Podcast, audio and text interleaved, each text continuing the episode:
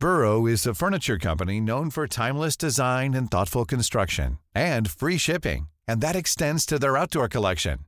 Their outdoor furniture is built to withstand the elements, featuring rust-proof stainless steel hardware, weather-ready teak, and quick-dry foam cushions. For Memorial Day, get 15% off your Burrow purchase at burrow.com slash ACAST and up to 25% off outdoor. That's up to 25% off outdoor furniture at burrow.com slash ACAST. There's never been a faster or easier way to start your weight loss journey than with PlushCare. PlushCare accepts most insurance plans and gives you online access to board-certified physicians who can prescribe FDA-approved weight loss medications like Wegovy and Zepbound for those who qualify. Take charge of your health and speak with a board-certified physician about a weight loss plan that's right for you. Get started today at plushcare.com slash weight loss. That's plushcare.com slash weight loss. plushcare.com slash weight loss. This is the Ocean Protect podcast, talking about the issues that face our oceans and what we can do about it. Presented by Ocean Protect, committed to change. Hey, so whereabouts are you guys calling from exactly? Bedrooms, uh, country, state, just for the listeners. You go first, Megan. I am calling from Launceston, Tasmania. And yes, I am currently in my bedroom. and what about you, Lillian? Uh, I'm calling from Brisbane and I'm calling from my partner's office, which is uh, hopefully quiet enough. Um, yeah. There's a bit of extended family out there making dinner, so fingers crossed that it, it's good sound from here. That's all good. I'm, I'm in Brisbane too, and normally I get a, uh, my two dogs making a guest appearance at least at some point. So uh, we'll see how we quite go. familiar with that one. oh, I, I, have a dog at home, or downstairs at the moment, and I've told my partner keep him downstairs at all times because I can't get interrupted. This is like this is special right now. So I, I feel very privileged. So uh, this is my first podcast. Um, wow. I'm I'm super excited. We should ask Lillian: Is this your first podcast interview? It is actually, yeah. Oh. I'm in the same boat as Megan. We've only just had our paper out in the last week, and yeah. I've never done radio or podcast or anything. And this is one of the benefits of actually Zoom. Whilst we're remote, we actually, it does mean we can actually reach out to people far more uh, quickly. So to give a bit of background for the listeners. So, uh, one of our previous podcast guests, uh, Dr. Jennifer Lavers, shout out to Jennifer. She is a wonderful, wonderful person in all, in all, in all ways. Uh, but she, uh, said, look, we've actually just about to release this, uh, paper, authored by these, lovely, ladies joining us this evening. And, she said, look, they'd be great podcast guests And we are like, boom, email like five minutes later. And then like maybe half an hour later, you guys were like, yeah, let's do it. And then literally, what, uh, what, a week later, here we are. Oh, it was so strange the day that we got that email from you. So I've uh, I've just started some casual work, having freshly finished my my studies. I can now have somewhat of a normal life fairly just sort of standard work, but I've I'm got the luxury of listening to podcasts and music throughout the day while I work. And I've been listening to you guys for the last couple of weeks. And, oh. and another girl that I work with was like, oh, there's this podcast I'm sure you'd love. It's called Ocean Protect. I'm like, well, oh. it's funny you say that. I'm already listening to it. And, and the wonderful Jennifer Lavers has already been on it. So I'm sure you'd love this episode. And, and then, you know, sure enough, I take my headphones out, knock off, and there's your email. And I was just, I couldn't believe it. I was like, wow. I was like, Brad Dalrymple, that name sounds, uh, that's familiar. and I was just like, no, no way. Wow, that so, is amazing. Really? So, yeah, it's, it's quite a privilege to, to have you guys want to have us on to speak about what we've done. So yeah, thank you so much. Yeah, no, look, t- I- I'm super excited. Obviously, with the with the wonders of technology, we can reach out to anyone, but we only target the primo guests, obviously. So we, have reached the, the stars and gone. Megan Grant and Lillian Stewart, can you pretty please come on our little show, Ocean Protect podcast? And uh, so we're look as much as it's a privilege for you guys, which I, I, that must be an exaggeration. We are oh. extremely privileged to have both you, uh, lovely uh, scientist on our show tonight. And in celebration, we should point out, actually, as a side note, I think it was, was it celebrating women in STEM last week, I believe? So STEM being science, technology, engineering, and mathematics, you know, trying to encourage more uh, female participation in the STEM. Um, I think that was last week. Yeah, I think you're right. Also, National Science Week last week. So, yeah, celebrating all things science. We're very keen to delve into this uh, paper of yours, and I should I'll, I'll, quote it word for word. It's it's uh, published in the recent uh, Marine Pollution Bulletin, and it's called "The Seasonal Ingestion of Anthropogenic Debris in an Urban Population of Gulls." But look, before we delve into the science, one thing we love doing on this show is getting a little bit of a backstory of uh, of our guests. So maybe maybe we'll start with you, Megan. I have finished my honours degree, and I am a almost almost two years into my PhD. What is your PhD about? So, I, in a nutshell, I am studying seabird poo. Uh, to put it absolutely as simply as possible. So, we know that seabirds bring vast amounts of nutrients from the marine environment to their terrestrial colonies, like their breeding colonies, through their poo. And they get these nutrients from their, their prey.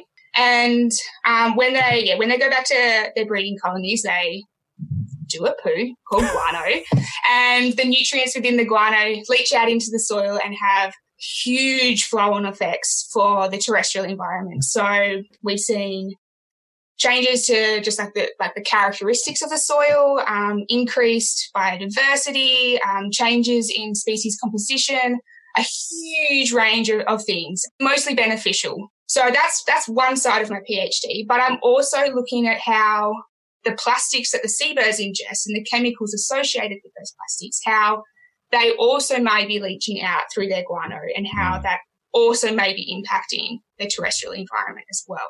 So my study species is the flesh-footed shearwater. I'm sure you would have heard Jennifer talk about mm-hmm. those in a previous podcast. Um, and so these birds ingest huge quantities of plastic. So we're talking you know, 50 pieces. We found one with 263 pieces. Mm. Like it's, it's ridiculous amounts of plastics. And we know that plastics are made up of chemicals, flame retardants and plasticizers and all sorts of nasties. And then when they're in the marine environment, they also attract other chemicals and pollutants. Mm. So like trace elements and that kind of thing. So when, it, when these plastics are ingested, we want to know whether yeah, those chemicals and those pollutants are getting transferred into their poo and then into the terrestrial environment. Mm. I haven't got any sort of solid results on the, the chemical sides of things, but I've just found out, well, I've ju- just done some calculations to find out sort of just how much plastics are transported to Lord Howe Island, and it's almost a million pieces every single year. So that's weird. So that's a, a transport mechanism. Essentially, yeah. obviously, plastic is going into our ocean through yes. various mechanisms. And uh, uh, we know 80% of it's from uh, land based sources. But mm-hmm. actually, the birds are actually a transport mechanism themselves by essentially ingesting the plastic and bringing it back to land. Absolutely. Yeah. So it's, it's something that we. That there isn't a lot of research out on this topic at the moment. This is exactly it. There's just every single episode yeah. that we have just blows our mind. You know, a million bits just carried from birds. You yeah, know, and, like and, we're learning so much, and I mean, this is why you're here. But oh God, keep going. Yeah, so uh, you know, almost a million pieces every single year. And when it was first discovered that these birds were transporting these plastics, so back in 2003, so our collaborator on Lord Howe Island, he took this amazing photo of a um, shearwater that had decomposed and all that was left was its skeleton. And within its rib cage was oh, 100 pieces of plastic, perhaps. So it was that photo that sparked all of this research. And we estimate in that the, gosh, 17 ish years since that photo was taken, about 13 million pieces of plastic have been transported to Lord Howe Island by the shearwaters alone. It's it's it's mind boggling, really. It's almost hard to imagine, and, and Jennifer Lavers talked about this uh, as well in terms of it's hard to comprehend millions of pieces of plastic and, and recognizing that Lord Howe Island is actually quite a small island in essentially the middle of nowhere, really. It's uh, what, uh, uh, four or five hour plane ride east of Sydney. Like you think of an area like that, you'd be relatively pristine, but the reality is it's not Okay, Megan, you know, good backstory. Great. We're going to come back to you. Lillian, sitting there thinking that we're not going to ask you backstory. no, that's okay. No, I love hearing about Megan's backstory. It's fantastic. Yeah, she's she's poo girl, so I guess you could call me vomit girl. Um, so Best do, podcast ever. poo girl and vomit girl together. Really stepping it up here, Brad. yeah, no, the bar's been set high. That's for sure. Um, no, my backstory is a little different. So I've just finished my honours um, at the University of Tasmania, but I'll go back just a bit before there, and I will get to there. So I've always been really understanding and appreciating of our natural world and knowing that we've got something really special, especially growing up in Tassie, being Tassie born and bred. I, you know, I've lived in and, and around some pretty breathtaking and unique environments. And much to my parents' dismay, actually, my mother has told me that my first word as a, as a very young child was not mom or dad, but it was in fact a variation of bird. um, and wow. so I guess my passion for sort of our feathered friends have, has stemmed from pretty much since before I could walk. I've also lived on King Island for part of my childhood, mm. where um, King Island has some incredible beaches. They're they pretty much just go for days on end. They they're hit by some crazy weather, which brings in like shipwrecks. There's an awful lot of shipwreck history there. And what also gets washed up there are things like marine plastics and that sort of thing. And I can remember when I was about seven, walking along and maybe finding some rope or some fishing line or mm. something. Whereas fast forward to, to now, well, I'm in my, my early twenties and I'm going to beaches and I, I don't think I've been to a beach anytime recently where I haven't picked up a handful or an armful of, of plastics and other human related debris. And so I have known that I've wanted to do something positive in this world. There's climate change, there's plastics, there's so many issues that are going on. It's very easy to feel very lost. So I did a Bachelor of Science. I didn't really know what I wanted to do, but I just knew science was, was the way to start off. So I, I completed that and I got to the end and I was still feeling a bit lost. I knew I wanted to make change, but I didn't know how. And then Dr. Jennifer Lavers comes along and she, in an email, says, I've got this project. We're looking for someone passionate to, to take it on. It was fantastic. It was really intense. Honors is not easy, as Megan knows with a PhD as well. Mm. And so I, I did that, and I've spent the last year and a bit looking at seagulls and their vomits. So more glamorous stuff there. Yummy. Yeah. And I guess that, that's the uh, that's the I guess the, I guess the key focus of this paper. Well, that's why you guys are two peas in a pod, really. Um, I know. We, yeah, both coming at it from both ends, literally. yeah, yeah. so, tell us how you've come to meet, and then oh, and obviously tell us about your research project well, Megan, please feel free to butt in if you want. But so Jen is the head of a very dedicated and passionate group of researchers. So that stems from, um, you know, re- very established researchers like herself to postdocs to postgraduate students and honours students. And we are collectively known as a drift lab. Basically, we look at everything that's adrift in the ocean, whether that be chemicals, pollutants, plastics. And yeah, Megan and I met through this project. Megan was involved in the early days of this one basically these uh, these gulls that roost in a very pristine and, and beautiful wetland in Tassie's north in a town called Launceston. They produce these little vomit pellets. People would know what an owl pellet is. It's very much the same thing. It's the it's the items that the animal can't digest. It's completely natural, and they will bring that up to expel it from their body. And yeah, basically these pellets are dotted along these wetlands. Came across them and thought, what a great project. There's things in these that shouldn't be there, and let's look into it.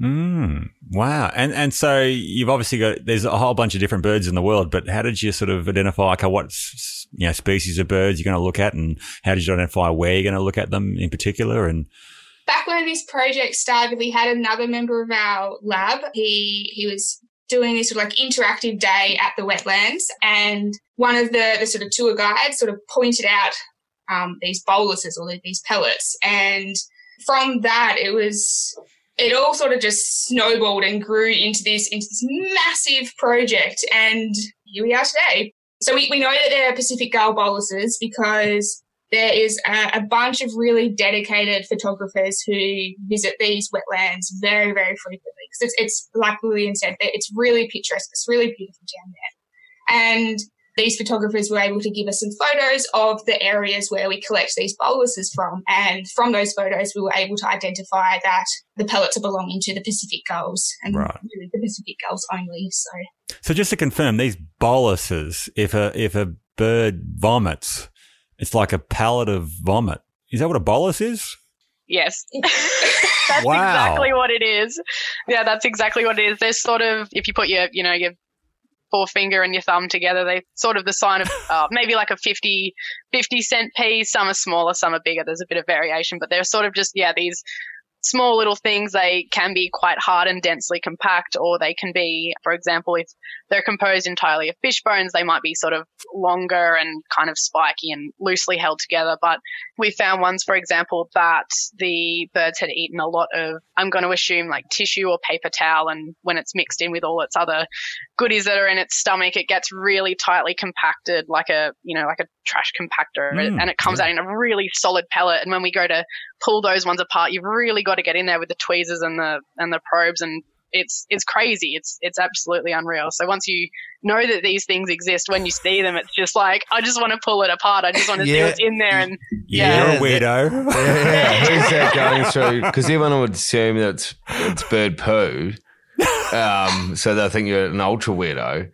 Um, oh yeah, we're we're something else. That's for but sure. but just going back to it, isn't it interesting that you know how do you know that? It's because of wetland photographers.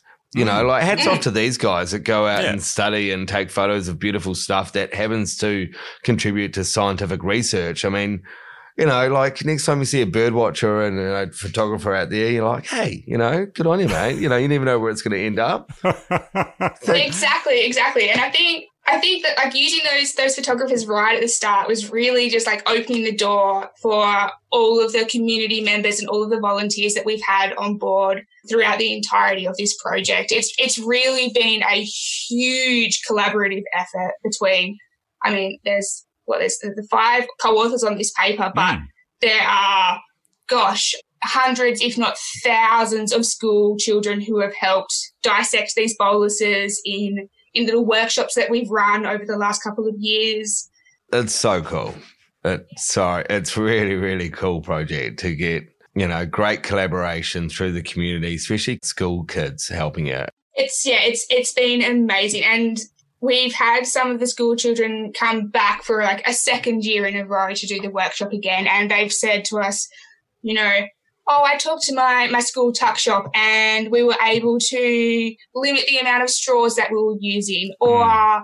remove some item that had too much plastic packaging or something along those lines. And it, it just, oh, it just warms your heart. It makes you feel, you feel so good. Like "Oh, I'm making an impact on these children and these children or these, these school kids are, you know, changing their own minds about this topic. And it's, and it's, it's really, really rewarding. If you're looking for plump lips that last, you need to know about Juvederm lip fillers. With Juvederm Volbella XC and Juvederm Ultra XC, your lip look, whether it's subtle or bold, can last up to one full year with optimal treatment and no additional maintenance. Find a licensed specialist and see if it's right for you at juvederm.com today. That's J U V E D E R M.com. Add fullness to lips in adults over 21 with Juvederm Volbella XC or Juvederm Ultra XC. Do not use if you have severe allergies or a history of severe allergic reactions, or if you're allergic to lidocaine or the proteins used in Juvederm. Tell your doctor if you have a history of scarring or taking medicines that decrease the body's immune response or that can prolong bleeding. Common side effects include injection site redness, swelling, pain, tenderness, firmness, lumps, bumps, bruising, discoloration, or itching. As with all fillers, there's a rare risk of unintentional injection into a blood vessel, which can cause vision abnormalities, blindness, stroke, temporary scabs, or scarring. For full important safety information, visit juvederm.com. This is Paige, the co-host of Giggly Squad, and I want to tell you about a company that I've been loving, Olive and June. Olive and June gives you everything that you need for a salon quality manicure in one box. And if you break it down, it really comes out to $2 a manicure, which is absolutely insane. It's also so easy to get salon worthy nails at home with Olive and June. The difference between how your nails used to look when you did them yourself and now with the Mani system is a complete game changer. The best thing about Olive and June too is it's a quick dry. Dries in about one minute, lasts for five days, and full coverage in up to one to two coats. Visit oliveandjune.com slash perfectmani20 for 20% off your first system. That's oliveandjune.com slash perfectmani20 for 20% off your first system. On that one, Megan, if it's all right that I add, there was a school activity where a couple of grade nine science students came to the university and they they all got given a tray and a, and a bolus and they all pulled it apart and recorded what they found. And that only not only helped us with going through these hundreds and hundreds of these things but it was really funny because a few weeks later I was at just a, a market in town and this lady sort of bumps into me and she goes, "Oh, are you the are you the bird vomit lady from the university?" and I was I was just like, "Do I? I'm sorry, do I know you? Have we met?" and she goes, "Oh, my son did your project. He he did one of your activities. He really loved it." And I was like, "Oh, that's that's so weird. Like." Of all the things that you could run into someone and, and say, "Are you the bird vomit lady?" That's probably going to stay in my mind for quite some time. So, I think that could be your uh, tag for life, really. Yeah, uh, that's great. but on the topic of uh, of citizen science, this is something we talked about with Jody Salmon, who's the general manager of Reef Check Australia. And she talked about essentially engaging with the community around scientific research, not just to gather data, but to essentially help them understand the issue and essentially empower uh, them to uh, drive action, really. So if you imagine you're a school, and to be honest, as a school kid, I would never, I certainly never had the opportunity, and to be honest, I probably never wanted to dissect bird vomit. But if I, if I had have uh, done it, obviously would have identified that, yeah, plastic's a, a fairly large component of that vomit. And it would have certainly got me thinking about actually making actions uh, in my own life to sort of, I guess, minimize my own sort of uh, plastic pollution footprint. So, yeah, look, it's, it's, all about in sort of not like, now I guess that's really different to, I guess, historical scientific research and publications. Is yeah, the classic, ex- the, the typical example is to collect a whole bunch of data, have these really scientifically robust methods, publish it in a journal that no one will read, and then go on to the next sort of thing you do. Whereas you guys have obviously engaged with a whole bunch of the community and also other sort of authors to still produce a, a fantastically scientifically robust uh, paper. But then this is the beauty of what we, we find with podcasting. It all of a sudden it, it, it takes that uh, research and disseminates it to a sort of a, an audience that would otherwise essentially never read a, a, scientific journal. And obviously gets behind that, you know, it makes it more human, makes it more sort of understandable. As soon as you start talking, oh, I'm bird vomit uh, lady and I'm guano girl, uh, instantly everyone goes, okay, I want to listen to these two people as opposed to, oh, it's uh, Megan Grant, Lillian Stewart of University of Tasmania. You guys sound very academic, but Vomit, Vomit Lady and Guano Girl, that, you know, people will tune in for that. Yeah, our ratings will Sounds like the latest superhero duo out of Tasmania. yeah, I can, I can imagine what your superpowers are going to be. I'd rather not. Yeah. But um, but we, we, just just to clarify, exactly where was this wetland you did that you focused the study on?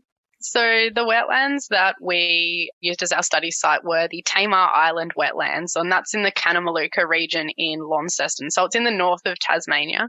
And this wetland, it's, as, as we said before, it's completely stunning. It's it boasts loads and loads of bird life and other other wildlife and plant life that's quite unique to that area. There are a tourist hotspot as well. There's loads. I don't know the exact numbers, but every day that, that I've been there collecting boluses, there's always just like bus loads of tourists and they're taking photos. Do you wear high vis? No, I um I try and well usually I try and wear a shirt that says yeah. University of Tasmania. Yeah, so when yeah, I'm poking to, around, you'd what, have to wear something. What seems to be poo, people don't give me weird looks, but oftentimes I forgot, and so I'd be sitting by myself just with my headphones in, and I'd be like, "Oh, that's a good one," and then I'd realize there's a, an elderly couple behind me, kind of looking at me like I would judge. I would judge. You know, I would do.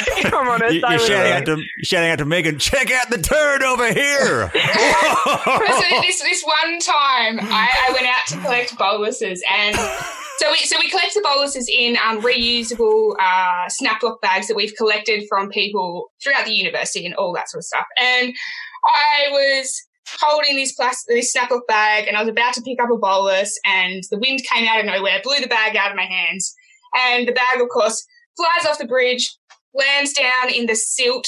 For those of you who don't know, Tamar, the Tamar River is full of silt, which is super fine, super muddy, gets everywhere. It's pretty disgusting, and it's all found in the wetlands as well. I, I couldn't leave this snap-lock bag in the mud. I was like, no, I can't do that. That's like defeats the purpose of everything that we're doing right now.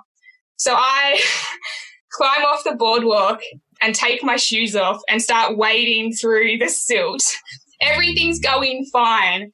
And then my colleague's like, oh, careful, Megan. There's like a there's a swan over there that's looking kind of angry. So I try oh, like I like pick up this this snaplock bag. I make it to the snaplock bag in time, and I turn around. And as I turn around, I just like sink Oh, knee no. deep into the silt, and I and there's like there's no water because it was low tide, so I couldn't even like wash the silt off my legs. So I ended up just having to walk back through the boardwalks with what looks like poo all over my legs. but hey, I mean, it's science. We love what we do, right? And, and I, I, I, just realized these little bolus things must be fantastic little projectile things for kids to throw at each other, surely. I mean, look, Or I guess you adults. could. Yeah. I mean, I don't, Don't look at it and just go, who can I throw that at? That's not my th- first thought. But I mean, sure. I mean, look, you could, but I probably wouldn't just because, I mean, we found things like, uh, we found a heap of glass. Some of the ones that were like, there was a shard of glass longer than my finger, and it was like, it was as if someone had just like smashed a bottle and picked it up. Like, it was so sharp. We can probably get into some of the, the interesting things that we found in them. Well, yeah, come on. Let's go. You, you, you're gonna do you have to say it now, Lou. What was what was the uh, worst thing we ever found? So if I hope you're not gonna have to cut this out of the podcast, but um, a condom. A condom. Yeah. Yeah, that's that's pretty rank. So yeah, there was that one. That one's like triple bio bagged and locked away in the lab, never to be like, never to be touched again, but just kept as like a Poor prime bird. specimen. Poor bird. I mean, uh, I just I, I don't really like thinking about that one. But um, I mean, some of the other things that we've found are things like uh, we found like exacto knife, Stanley knife blades. Oh, um, we jeez. found yeah, that one like I could still cut paper with that once I'd pulled that one out. We found a lot of personal hygiene products. Um, we found loads of bathroom items. There's a photo which we can we can email you guys afterwards. It's a dental floss pick and it's about like this long. It's got the sharp pointy end to pick Oh. and then it's got the little end with the floss that you go in with between yeah, it. yeah, yeah, yeah. And the the bolus had developed in the the curvy top bit. There's some purple sheet plastic in there as well, and then the rest of it is just the pointy end. Oh, I just want to Google and get some imagery in my head. Bolus. How do we spell it? B O L U S. I'm not actually sure what you're going to come up with. Don't just type in bolus. Comes up with campervans. Bolus. They look, they're pretty cool though. Yeah, I got. Google it. Why would you name a brand of camper van after? Oh, mate, it Bird? looks like a smooth bolus. I mean, if that came out, yeah, you know, like, have a look at them. They're futuristic. They're amazing. So will we quickly move on while, while Jeremy's looking at this? We can move on. I'm keen to confirm, uh, like I'm sure you guys have got some amazing stories about what you find in these boluses, but just to confirm, that these these obviously are sitting within the stomach of these birds for a reasonably long time for it to be so compacted, etc. Have you got a feel for how long uh, these boluses are within the uh, the belly of these birds before they're actually vomited? So what we know is that they will deposit roughly one per day. So however many meals those birds will eat, whether it's like a, say they might have a massive fish, which is obviously full of bones, that might be enough to produce a bolus, or they might have a few scattered smaller meals elsewhere. Some of them might be shellfish where it's just the soft fleshy bit, not a whole lot of hard stuff, and then it will just it will just produce when they've sort of got enough in their in their stomach. Usually it's around one per day or so. So we can sort of determine that it's between one and maybe a small handful of meals worth of, of debris. What That's there. time? Do they do it together? Um, You know, is it like bolus not time? actually sure. I mean, we there's a lot of things that we on, don't know about this. these birds. I assume it's either right at the beginning of the day or right at the end of the day. I'm going to assume it's just when the you know crack of dawn. They're just like, all right, vomit and let's go. So, So they're not just doing it because they're sick. They're, they're, is it It's part of their system, isn't it?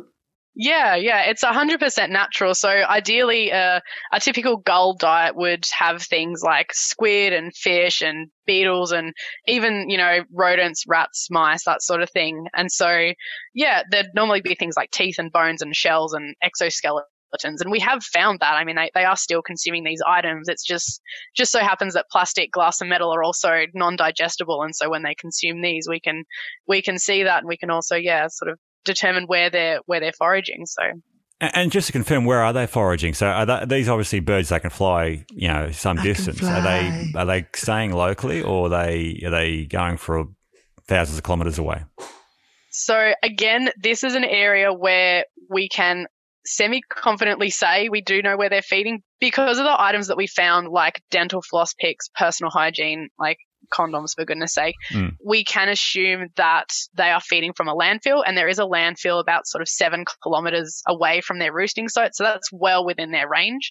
Because there are things like fish, there were squid beaks and that sort of thing. The site is probably around 80 kilometers from the coast. Um, so we can also safely assume that some of them are still going there semi regularly. It wasn't, you know, it wasn't uncommon to see fish and that sort of thing. But what we don't know is, is it the young ones that are feeding from the tip, or are the young ones still feeding from the coast, or how have they adapted, and and what age age class of these birds are, are changing their behaviour to a more urban based feeding strategy? Mm.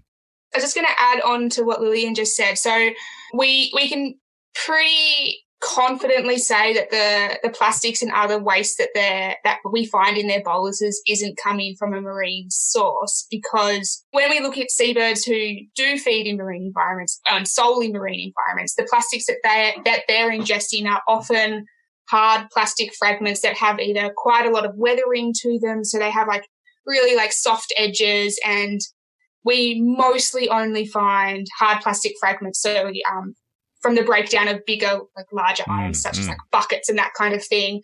And we very, very rarely find anything else. So we, we almost never find sheet plastics, like plastic bags and that kind of Mm. thing, or like polystyrene.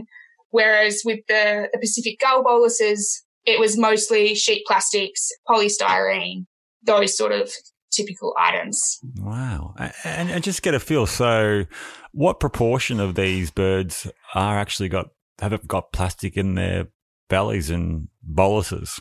So we found that greater than 90% of our sample contained at least one item of human related debris, that being plastic, glass, or metal. Of that, plastic alone was 86%, glass was in 64%, uh, and usually it was a mixture of all three. So yeah, it's, it's just, I mean, I was expecting something kind of I mean these birds are urban they're they're everywhere they're feeding out of bins landfills they're chasing kids for hot chips they're Mm. they're everywhere so I was expecting there to be definitely a strong presence but by no means greater than 90% um, that was quite quite a moment when we did the stats that day so And, and just to confirm, these are plastic pieces. They're not microplastics, are they? They're essentially visibly identifiable. You know, you can actually see what it is from. It, it is the original product almost. Yeah, absolutely. So a lot of the time we were able to identify what they were. For example, the dental floss pick, which I, I think we'll send you guys because that's a really powerful photo, Mm. that one. And yeah, a lot of the time, if it was a sheet, a piece of sheet plastic, they most likely have ingested one larger piece that's been tossed around in their stomach, crushed around. There's other things in there and it's come out. And then when we take it apart, it's in, it's in smaller pieces, but yeah, most of the time we can see, oh, that's probably a plastic bag. There was a lot of times, um, there was like a yogurt, like a, a sort of foil yogurt lid, which still had the brand and everything on it. Oh, Um, there was like one of the, the cheese string, stringer cheese. Is that what it's called? yeah. The, so yeah, there was a half wrapper of those still intact, still with the brand, still really, really identifiable. So a lot of the time it's pretty much just as if we'd thrown it in the bin and taken it back out again. We can see what it is. wow. The landfills that we're, we're filling up full of plastic are basically becoming awesome places for birds to go and go, oh, this looks like food. I'm going to go and forage.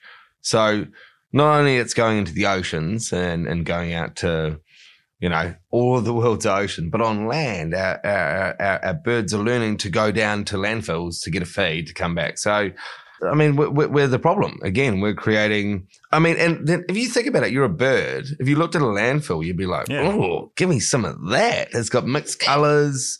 It'll have everything coraling in it. Be- It's just the equivalent of like Coles and Woolies to humans. I mean, it's just like Or you can eat buffet. Yeah. it's a reliable source of food for them. And, and it's not just the Pacific gulls, it's all sorts of gulls all over the world who are using landfills, but it's also rats and mice and other rodents and all sorts of other animals. Raccoons and bears and other parts of the world. Yeah. I mean, we we did a podcast the other day with uh, Dr. Janice Brahney, and she was investigating atmospheric uh, you know, ba- basically trying to measure what's coming out of the atmosphere in the Joshua Desert over in the US. You know, the Joshua tree from from U2. And, uh, you know, her study wasn't about plastic, but, you know, she got into it and then realized, oh my God, what's all this stuff that I'm finding in the most pristine areas in the middle of nowhere? And it's raining plastic up to, I think, 80 to 400 bits of plastic per square meter per day oh in the middle of nowhere. So, you know, whether it's Coles and Woolies feeding us or us feeding the seagulls, one, one of the most important things that, apart from having lots of fun on this podcast, is drawing up the bloody mm. dots. You know, whether we're speaking to Darrell Blatchley over in the Philippines about plastic that are killing whales and he's doing the crop season finding atrocious results that people wouldn't normally care about unless it was people giving a shit like you guys mm, without mm. going out doing the research and then communicating that research as Brad said at the start mm. of this on paper sorry, Lily and Megan, but you know, you're just you're just two people. But getting out, getting in front of um, people, getting out into the community. Um, there's there's a lady called Dr. Vanessa Pirotta, I think is uh, how you pronounce her last name, and she has been fantastic at getting out about whale snot. And she's on TV. She's doing her very best, and she's like, it's it's a fantastic thing. Why? She did a PhD in whale snot. Now you, we've got Snot Girl. Great. oh, well, she's a future podcast. But this is the whole point. You guys are doing really important research, which is then creating other bits of research. Mm. Thanks for listening to the Ocean Protect podcast. Episodes are released weekly, and the next episode will feature part two of this chat. If you'd like to find out more about us and what we do, check us out at oceanprotect.com.au.